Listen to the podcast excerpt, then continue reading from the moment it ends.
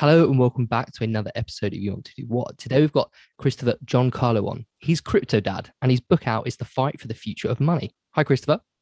Hey, good to see you. Good to speak to you. Great to speak to you. Really excited about this. Um, we wanted to get you on because you've had a really, you know, a different career. You've done a lot of different things. Do you want to just take a minute to explain about what you do? Sure. So, hello everybody. Uh, I'm Chris Giancarlo, and I'm the author of a new book called Crypto Dad: The Fight for the Future of Money. Crypto Dad's a title that I didn't collect uh, seek for myself. It was actually one that was given to me uh, by folks in the Twitterverse and, and, and the crypto universe. Uh, and how I got here is a really uh, fun story. At least it, has been fun for me. I, I I came out of college in 1981 and went on to law school at Vanderbilt University in Nashville, Tennessee, where I learned to play the banjo in addition to learning to practice law. And um, uh, I then went on to Wall Street and I spent the next uh, 16 years as a practicing lawyer uh, in New York and in London. I was in London for several years advising a lot of technology companies coming out of research parks around Oxford and Cambridge and Durham and elsewhere on doing business in the United States, uh, selling their product, technology products and services uh, a lot in the area of biotech, and ultimately helping some companies go public uh, on the NASDAQ and other markets here in the United States. And it was as a result of that work that in the year 2000, um, I was asked to uh, help a group of, of, of, British entrepreneurs actually um, launch a, uh, a, a, a product in the United States and take that product public that's used to price a complex instrument called a currency option, mm-hmm. which is basically a way of estimating where different currency rates will go in the future. And, and, and that marketplace uses a standard, a benchmark pricing tool, sort of like, you know, feet and inches or the metric system. Well, they had come up with basically a way of measuring um, where the price should be for these different for these different transactions. And, um, and so I left the law practice after 16 years, joined them as, as uh, head of corporate development with the idea of taking this company public. Well, in fact, the market changed dramatically in the spring of 2000. There was a sort of a short term market crash. We shelved that. We wound up selling the company to a group of Wall Street entrepreneurs that were building some of the first electronic trading systems for wow. trading these very sophisticated financial products. And so I stayed with them, and uh, we grew the firm very rapidly uh, from a small partnership of about 16 partners into a, a, a world straddling operation. Uh, we, we raised private equity and then took the company public. We conducted an IPO on the NASDAQ in 2006, and then we went on to uh, do a secondary offering on the New York Stock Exchange. And we became the world's largest trading venue for a very complex financial product called a credit default swap. And if you've ever heard that term, many people identify it as uh, having been at the center of the 2008 financial crisis. Now, we didn't trade these instruments, we operated the marketplace. We were the exchange where these instruments trade. And I won't get into whether or not what role they played in the financial crisis, but I will tell you that I became a supporter of some of the reforms to this marketplace um, that eventually made its way into a massive piece of financial legislation called the Dodd Frank Act in the United States, and um, ha- actually had a hand in crafting some of those provisions and became a supporter of it. And huh. so uh, the Obama administration took note of my support of it, and in 2013 asked me if I would come to Washington and join as a member of a commission called the Commodity Futures Trading Commission that was implementing some of these reforms to the financial market. And so, after uh, 16 years as a practicing lawyer in New York and London, and now 14 years as an entrepreneur on, on Wall Street, and having successfully taken my company public, I, I left that those two careers and went to Washington and became a commissioner on a very prominent Washington agency, one that was taking a very early interest in some of the early development of Bitcoin. And in 2015, my agency, the first in Washington, declared Bitcoin to be under its jurisdiction. And to my great surprise, uh, in 2016, uh, Donald Trump was elected president. Uh, I hadn't expected that, and I was certainly didn't expect that he would ask me to serve as chairman of the agency, having served two and a half years as a commissioner. And I like to believe it was on the, the merits of, of my work uh, and not politics, because I didn't go to Washington to get involved in politics to any great extent. Uh, and so, having been first unanimously confirmed by the Senate to join the commission, I was once again unanimously confirmed to join to head the commission in, in 2017. And I then served out the remainder of my term, two and a half years. But it was a very eventful two and a half years that I served as chairman, five years in total, because in 2017, uh, the CFTC, my agency, greenlighted the world's first regulated, transparent, liquid market for Bitcoin. And in this case, it was Bitcoin futures, the ability to um, uh, uh, take a view as to where the price of Bitcoin would head 30 days, 90 days, 60, uh, six months out, uh, which is what futures markets do. And that market, because it was regulated by a premier global agency, the CFTC, became the uh, increasingly the place where the price of Bitcoin is set in global markets. And, and more importantly, it became a marketplace where large, uh, well regulated institutions like pension funds and insurance companies can actually engage in the cryptocurrency market. Up until then, cryptocurrency markets had been primarily retail, but mm-hmm. this allowed institutional engagement in crypto. And so wow. uh, I'm firmly of the belief that had we not greenlighted the creation of that market, uh, cryptocurrency wouldn't be the two and a half trillion dollar market it is today, with enormous amount of institutional in, uh, interest from large uh, pension funds, um, uh, insurance companies, etc. So anyway, I, I, left the agency at the end of my five-year term in 2019, and have now entered my fourth career. And this time uh, as an author, I've just published Crypto Dad: The Fight for the Future of Money. That is both a it's it's it's sort of a, a story of, of my engagement with crypto, the role of the CFTC, but it's a look forward to where I think crypto is going uh, into the future, and more importantly, where I think digital money is going. And to that extent, I, I recently launched a foundation, the Digital Dollar Foundation, and we've begun, begun something called the Digital Dollar Project, mm-hmm. which is looking into what digital sovereign money will look like in the future. And I talk about that in my book. So how's that for a start, uh, Daniel, as to sort of the, the, the arc wow. of my career? what a career. I also play banjo in a great band, too, by the way, that's, that's another story. well, what a career. I mean, that is, that's incredible. Because, you know, you've gone into some of the most difficult careers in the world as well, that, you know, uh, practicing law, especially in the world of finance. Um, how did you, why did you choose to do that? Why did you choose to go into law? Um, you know, it, it, so everything I've done in my life has been a matter of just putting one foot in front of the other as to where my interest and my passions lie. And, and to, to take a phrase that I learned as a child from my grandmother, which was to always walk on the sunny side of the street. Mm-hmm. Um, I, have always just followed career paths because it seems like, oh, the sun is shining over there it seems interesting to me. I, I, I, like the, the feel of that, so I want to go in that direction. And of course, opportunities, uh, you know, present. It's when opportunities present to, in a sense, cross the street to the sunnier side. Uh, and so I've always done that. I didn't. I never had, never in a million years did, did I, when I came out of university, think that I would wind up you know, be going to Washington as the head of an agency or writing a book about crypto. Mm. It just, I just did what came next. So when I, when, when I was in, in my uh, last two and a half years of university, um, I, I, knew I liked to read. I, I, knew I liked to write. I knew I, I, I had a knack for taking complex subjects and, and, and simplifying them through the written word.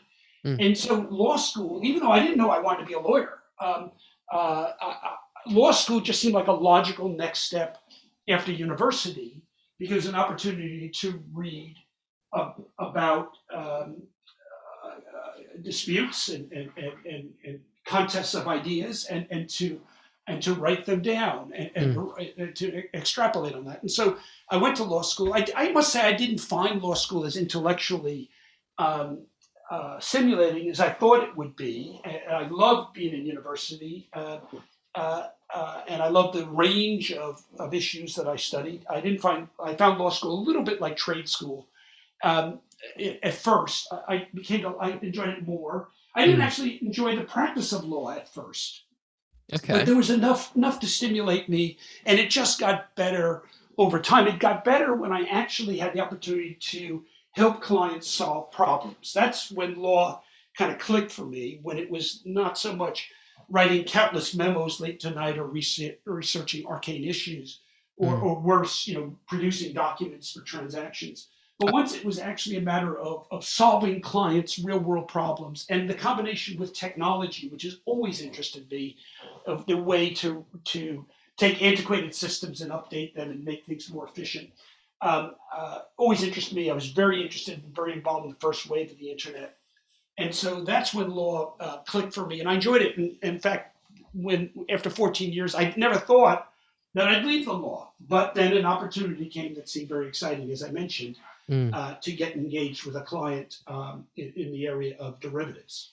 I, I think you gave a really great bit of advice there about sort of pursuing your passions. And I don't think enough people actually give that as careers advice. Uh, certainly in the UK, you know, you kind of you go to school and you get told, you know, pick a career. And for my generation, we're not really going to have 50 year careers, you know, because the world changes so rapidly now. Um, and and a job that was done, you know, in previous generations for 50 years just won't it won't exist for 50 years. So pursuing your passions and keep moving. But I think people get worried, um, and you know, they get worried they won't be able to do it or risk of failure. But you know, your advice is to just go for it, right? Yeah. So so you'll always have risk of failure, right? You, cannot let there is no safety from failure, and and and and if you're if you're afraid of failing, you'll never advance and grow because you don't learn from your successes. Mm. You learn from your failures. You only learn from your failures. I, t- I tell my own children in their 20s, I say, celebrate your successes, but learn from your failures and don't be afraid to fail. Now, I, you have to have discipline within all of this. You can't just sit in, in, an easy chair and say, I'll just wait till something I love comes along, and meanwhile I'll just you know keep staring at the telly. Mm. I mean, you've got to get out there, and there there will be passages in your life's journey that are, you know, not happy, happy, happy. There'll be passages in your life journey where uh, things are a bit of a grind. But as long as you feel you're progressing uh, to what I call the sunny side of the street, progressing to where you want to be, um, uh, uh, I think, in, at least in my experience, it leads to good things. There's a saying I love that says, "The harder I work, the luckier I get." That's yeah. That's been that's been my uh, that's been true for me in life. That, that, the opportunities that have come my way have usually because um, uh, you know I've really worked hard at at something.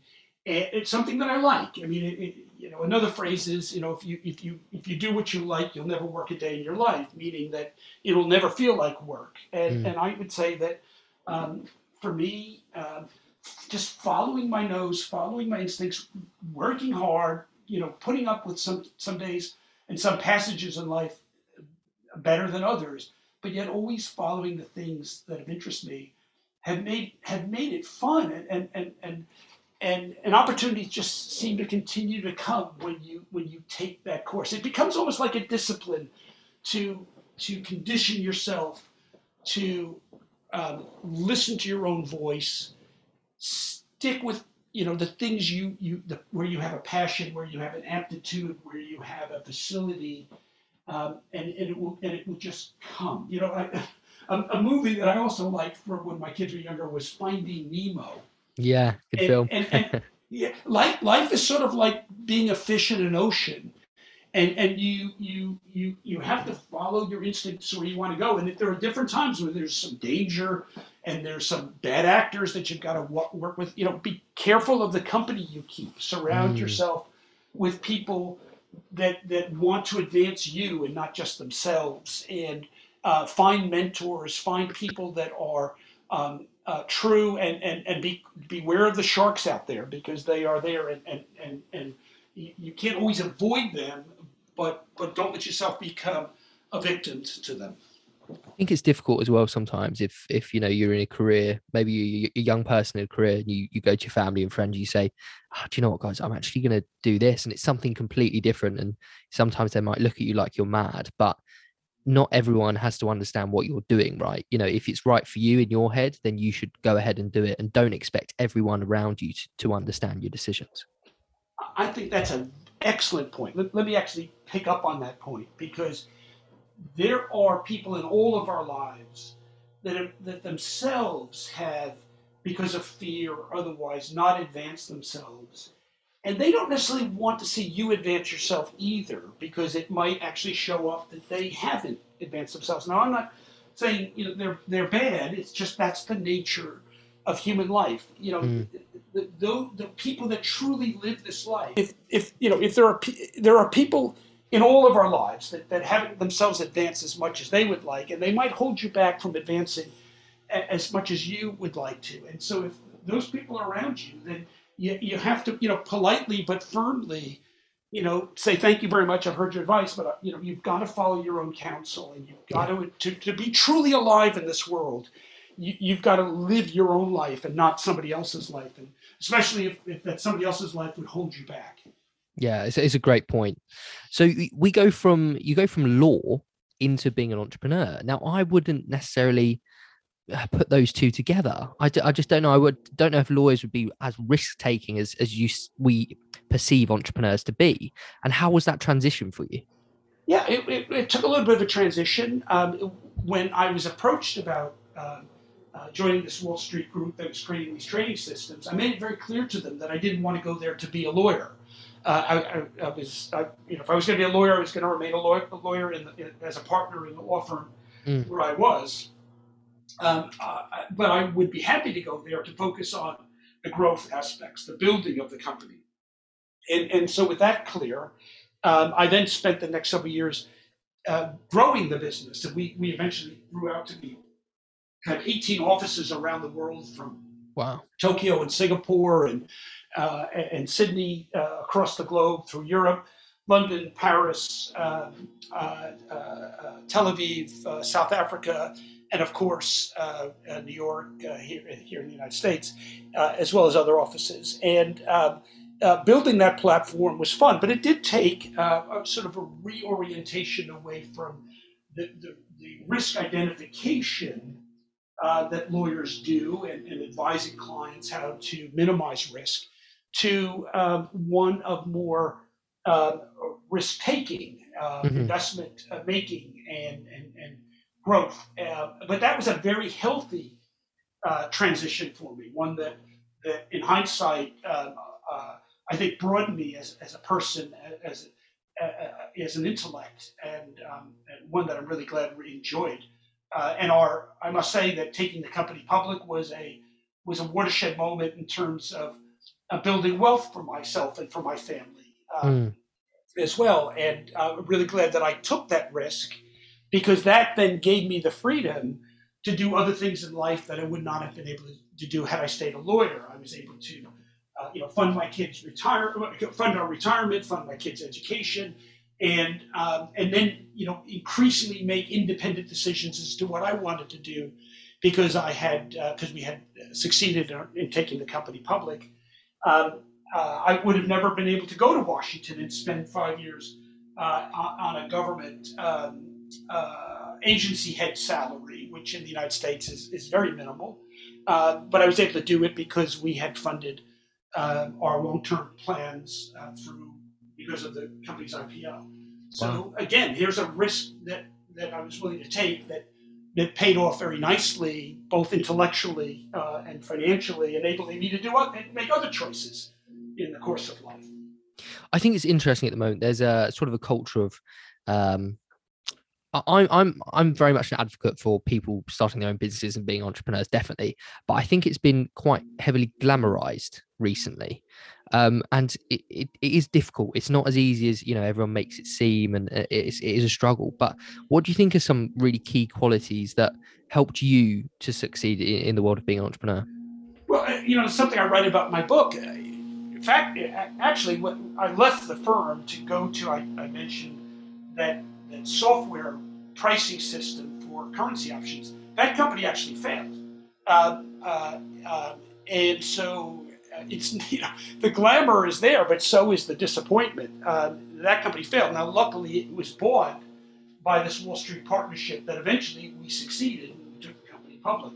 But but you know if, if you're if, if there's a saying you know in, in Silicon Valley you know, if you haven't failed, you're not trying hard enough. And, and as I say, you know, you only learn from your failures, not from your successes. Uh, if one is unwilling to fail, don't try to become an entrepreneur. Mm. Failure is part of an entrepreneur. So you learn from those failures, and then eventually you you put all that information together, and, and you get it right. Uh, hopefully, not everybody does, um, but no risk, no reward. Um, and so, uh, for me, willingness to take risk has, while not always glamorous, um, worked out very well. And, and if I had to do it again, I would do it again, even if I didn't know what the odds were and if there was no path, you know, no no no guarantee of success. Yeah. You know, more than the glamour, more than the, the wealth effect of taking a company public, leaving law and going into business mm. Made me whole as an, as an individual. You know, it, it, it, made me a man, and I don't mean that uh, in any way gender specific. I, I, just mean that it made me a whole person. It, all my life experiences have led to my ability to stand anywhere and to anyone and speak my mind and, and know that my life's experience have given me the confidence and the and, and the, the comfort level in my own choices. If you you know, and life is a it's it's a, it's a sequential building up of uh, of character, and, and, if you're afraid to take the risks, you you never get that character uh, confirmation. You know, or to put it another way, you know, if you're willing to take some chances and follow your own nose in life, you know, you, you know, it's like a it's like refining of a, of a metal. You, you, you get stronger and stronger, and so more than anything the benefit of a well-lived life is a well-lived life yeah. you know and, and the confidence and the certainty that comes with a well-lived life. So should we jump into um, you know you going to washington and how that was for you and, and that part of your career? Was it a really enjoyable time for you or was it was it quite a challenge? It was it, it, talking about learning new skills all over again washington is you know it's professional politics and, and these people uh, you know, if you've ever seen House of Cards, either the British version, which I love, or the American version with Kevin Spacey, you know, mm. it, it, it's of course a pastiche of of the real thing, but but I'll tell you, the real thing isn't too far off. I mean, these people play play for keeps, and, wow. and they're pros. And you know, so look here, I'm a guy who by then had spent 30 years on Wall Street, either as a Wall Street lawyer uh, and in London, uh, mm. or as or as an entrepreneur. And I go to Washington thinking, uh, you know, I'm somebody, and I had to relearn all over again. I mean, these people have have, have techniques and games they play that you, you, you know the complexity and the sophistication is just off the charts. Wow! But I, I, I learned all that. I talk about this a lot in my book Crypto Dad. A lot of it's uh, my journey through these different careers, especially my time in Washington. I refer to myself as an accidental regulator because I didn't, you know, I didn't go to Washington uh, you know, just to live a political life. I, I, I, never expected to be asked by President Obama to serve. I never expected to be asked by President Trump to serve. I'm very one of the very few Trump, uh, Obama, you know, both by appointed by two very different presidents. Mm. Um, and um, I had to learn a lot. I, I, in my book, I talk about that. I, I after a while, I came to see that most professionals in Washington are either really good at politics and, and not so good at policy, or really good at policy and not so good at politics. And, and well, there, there's a few that are good at both, but most are not. At some point, I came to realize that really politics, both I wasn't great at, I was okay, and, and I didn't really love. But policy, I really liked. I really mm. liked the policy side. And uh, and when I when I when I fo- when I when I executed on policy, I had some really strong successes uh, during my time in Washington um, uh, and, and left the commission, I think having succeeded on a number of important policy areas. But I also realized that a five year term was all I wanted, that the politics ultimately didn't interest me that much. It was a mm-hmm. lot of uh, a, a, lot of to do about nothing on a lot of silly, I thought, political issues. But that's just me. I know people find politics fascinating. Many people do. Um, I ultimately found it kind of boring um, the, the politics side, but the policy side I loved. And I really enjoyed being chairman of the agency. Uh, I, I loved the people at the agency. I loved being their captain for those, those years I was uh, there. And um, uh, and, and, write about this in my book. I enjoyed it very much. And, and the work we did in a number of areas, uh, especially in the area actually of our uh, global swaps market, especially our relationship with London. Uh, as a result of work I did, I was given a, a, wonderful honor, the Freedom of the City of London. Oh wow! Close, closely, we my agency worked with the Bank of England on a number of key projects, and it's something I'm very proud of. Uh, I have the the the, the, the freedom uh, parchment on my wall in my home study, and it means a great deal to me. Um, but also the work we did on cryptocurrency. We were really very forward leaning. We're ahead, of the rest of the world on that. Um, uh, and it's something I'm also very proud of. So I really enjoyed those five years. Um, uh, I, I, write about it with a great deal of affection. I, I think I tell some very funny stories uh, about those years in my book, and it positioned me now that I've left government to focus on my foundation work in creating a central bank digital currency, what we call a digital dollar. Mm. It's allowed me to write. Uh, I do some advisory work in the crypto space. I'm also actually doing something that's really fun, and that is I'm investing now in some crypto companies. And, hey, very cool.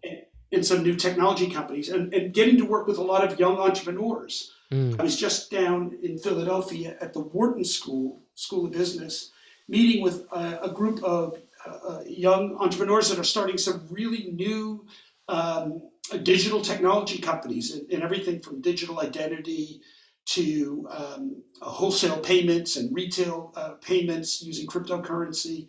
And so being able to advise them and invest in them is something I'm really having a ball doing. Mm. I mean, after you left, uh, you know, the politics side, and you know, you you've really delved into into crypto. What was it about the future of money that really got your attention?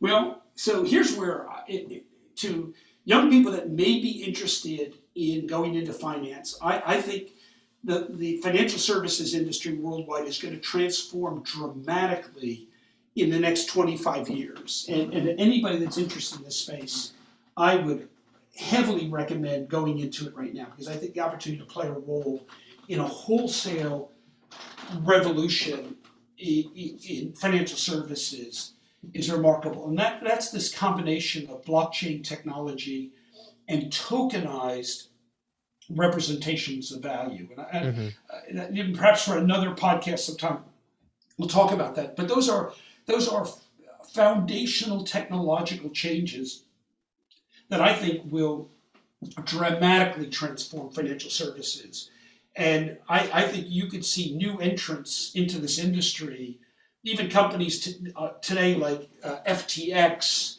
and Coinbase, um, you know, in the next 20 years becoming, you know, major global institutions challenging some well-known household high street names that we know today uh, because wow. they're adopting these new technologies from the start, not having to use them to replace a whole bunch of legacy, you know, analog-based um, systems. And um, I, I, think this is a very exciting time to get into the industry, um, and and and it's one of the reasons why I'm enjoying so much working with a lot of new entrants that are going into the industry, advising them now. Mm. So I think it's a I think it's a very exciting time for somebody thinking about going into it. What's something they could either uh, a skill set they could build or some sort of knowledge base they should be thinking about learning to go into this new phase of finance?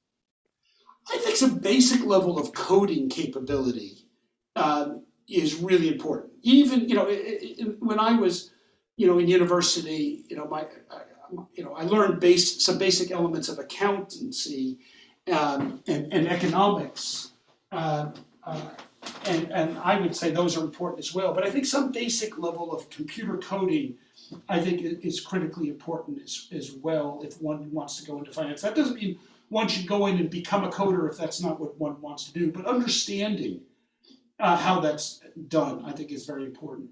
Mm. I think understanding the legacy financial system and the history of it, how we got here, uh, is, is very important. The other thing is, uh, I, you know, I, I'm, I'm an um, uh, an unashamed free market, uh, a believer in free markets. I, am mm. an unabashed champion for economic liberty, uh, mm. and and uh, and I think that one of the things that so excites me about this technology, it, it's the opportunity to break away from from the institutional dominance in the in the digital world of big tech companies like like Facebook and, and others, and in, and in the financial system, the dominance of, of big bank high street uh, superstores and the ability to uh, look at greater, I think, financial freedom by new entrants and new possibilities of direct peer to peer. I mean, if we can send a text message or a, or a music file around the world in a second, you know, why are we paying enormous fees to large banks and others to move money during bankers' hours, nine to five, five days a week, instead of with the same speed and low cost and efficiency um, uh, uh, uh, that we use in other digital processes? And why can't we operate on a, on a person-to-person basis rather than having everything we do dominated by intermediaries? Well, we can. The technology is there, and I think that's the direction of travel over the next several decades. And that's why I, I think this is an exciting area for young people to get involved in today. Mm. So, if you could look back on your career, would you change anything? Would you make any different decisions, or would you would you have done exactly what you did?